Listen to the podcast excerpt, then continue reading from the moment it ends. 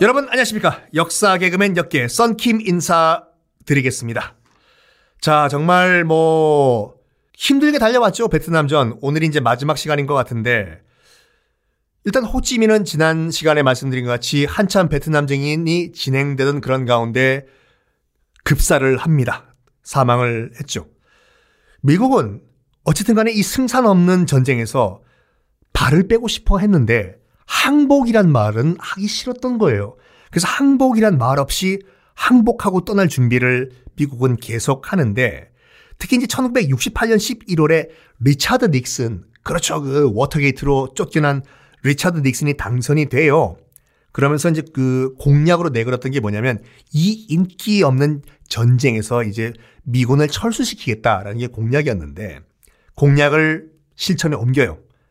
파리에서 미국과 베트남 드디어 협상이 시작이 됩니다. 미국은 좋게 몰래 발을 빼려고 하는 그런 협상이었었죠. 그런데 남베트남 정부가 협상에 반발을 해요. 어떻게 북베트남 지금 공산주의자와 협상을 하느냐? 이 협상 인정할 수가 없다! 라고 반발을 하는데, 어, 닉슨 정부는 이 남베트남을 달래기 위해 가지고 뭘 하냐면, 어이, 남베트남, my name is 넥슨 대통령. 우리가 미군 공군 전투기 수백 대를 줄게 그냥. 그리고 지금 베트남 전에 하려고 그 베트남에 우리가 보냈던 탱크 뭐 이런 장갑차들 다 놔두고 올게. 그냥 협상하자. 그 당시에요. 미국이 남베트남에 제공을 하겠다라고 했던 전투기 이 규모가 어느 정도였냐면 만약에 받았을 경우에 갑자기 남베트남은 세계 4위의 공군력이 되는 그런 상황이었어요. 야, 우리 미국이 너희 남베트남 세계 4위의 공군력 만들어 주겠다고 협상하자. 우리 미국 그냥 발 좀 뺄게. 그렇지만 남베트남은 정말 결사반대라거든요. 아니 북베트남 공산주의자들과 무슨 날 협상이야. 하지만 미국은 1973년 1월 23일 파리에서 협정에 타결을 해요.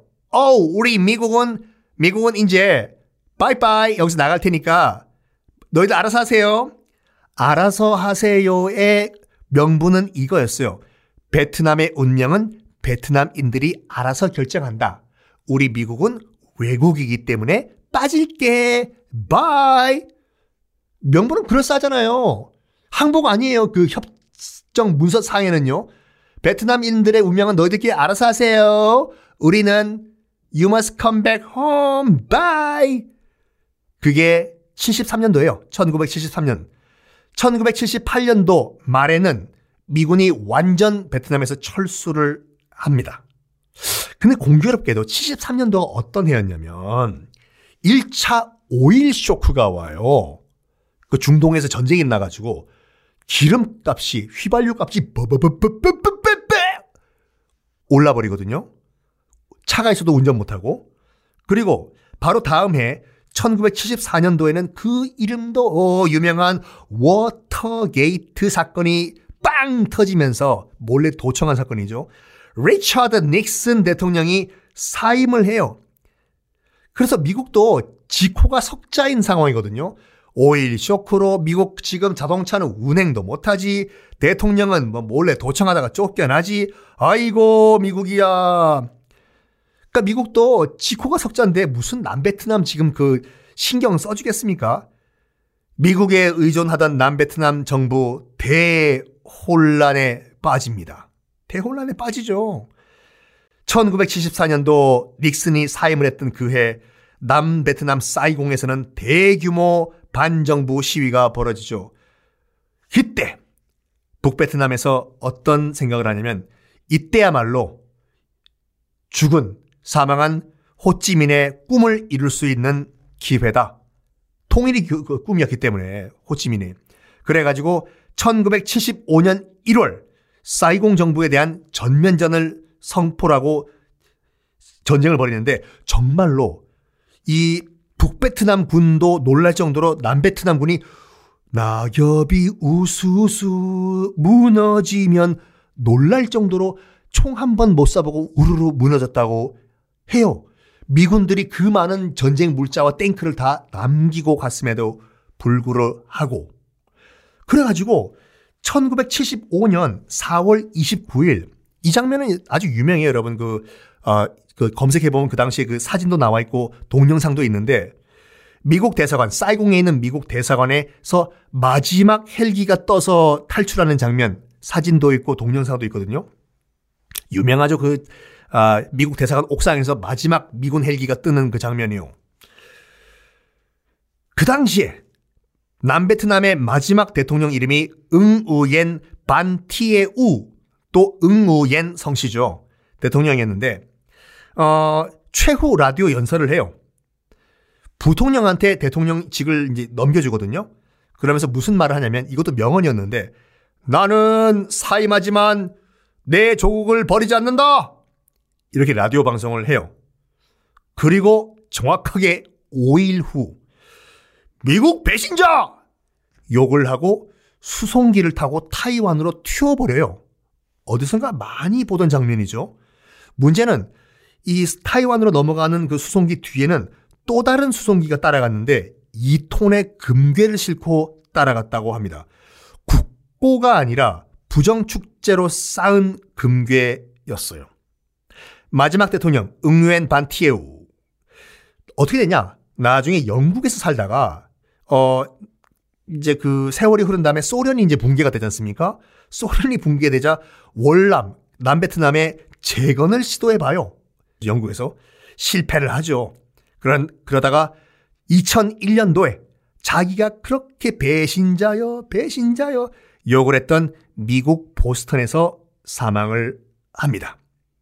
자, 그래가지고 요게 여러분들 우리가 뭐 저도 이제 그 격동의 80년대 때 뭐 반공 교육을 받고 큰 세대이기 때문에 요 장면은 묘사하는 뭐 이런 그 측에 따라서 어떻게 해석하냐에 따라 묘사가 달라지긴 달라져요. 뭐 저 같은 경우에는 그 당시 이제 북베트남에 의해서 남베트남 자유민주 남베트남이 공산화가 됐다. 뭐 이런 식으로 우리가 이제 뭐 그 당시 이제 배웠고 하지만 뭐 그런 해석도 있지만 객관적으로 보는 게 중요한데 객관적으로는 아까 말씀드린 것 같이 남베트남에서는 그렇게 사회적 혼란이 있었고 미국이 빠졌고 북베트남은 호찌민의 마지막 소원이었던 통일과 독립을 위해 가지고 이런 남베트남 점거가 있었다. 그래서 1975년 4월 30일 사이공 남베트남 수도죠. 사이공이 북베트남 군에게 함락이 됩니다. 그래서 베트남 공화국, 그 남베트남이죠. 베트남 공화국은 지구상에서 사라져 버려요. 그리고 그 바로 다음 해 1976년 4월 25일 드디어 통일이 된 이제 남북 베트남이 없어요. 통일이 된 베트남에서 총선거가 치러집니다. 그래서 북부 262명, 남부 230명, 총 492명의 통일 국회의원들이 선출되고 그해 1976년 7월 2일 드디어 호찌민이 그렇게 살아생전 원했던 통일국 베트남 국명을 베트남 사회주의 공화국으로 바꾸고 정식 수도는 하노이 그리고 남쪽 남베트남의 수도였던 사이공은 호찌민으로 개명을 합니다. 드디어 호찌민의 꿈이었던 통일 베트남이 달성된 순간이었고 아, 아까도 말씀드렸지만 호찌민은 공산주의가 수단이었다고 말씀드렸어요. 목표가 아니라 베트남 국민이 잘 사는 게 목표고 76년도에 베트남 사회주의 공화국이 통일 공화국이 성립이 되고 정확하게 10년 후 1986년이죠. 10년 후에 드디어 베트남은 호찌민의 그런 어, 유언 그리고 꿈을 실현하기 위해서 도이모이라는 쇄신 정책을 펼칩니다. 그러니까 도이모이가 뭐냐면 사회주의와 자본주의의 혼합이거든요. 개혁 개방 정책을 펼칩니다. 1986년. 그러니까 공산주의자가 공산주의가 다가 아니다. 목표는 우리 베트남을 잘 살게 만드는 것이다. 호찌민의 유지를 받들어서 도이모이 정책을 펼친 후에 1986년도 이후 베트남은 아시아의 또 다른 경제 대국으로 성장해서 오늘날까지 오게 됩니다. 이렇게 뭐 길어면 길었고 짧았면 짧았던 베트남의 통일과 오늘날에까지 오게 된 역사 그리고 그 한가운데 있었던 베트남의 국부 호찌민 호 아저씨죠. 호 아저씨 이야기를 한번 쭉 한번 여러분과 함께 해봤습니다. 어떻게 마음에 드셨는지 모르겠네요. 자 이제 여러분들 내일부터 다음 시간부터는 또 다른 역사가 전개가 됩니다. 어딜까요? 기대해 주시고 다음 시간 또 인사드리겠습니다.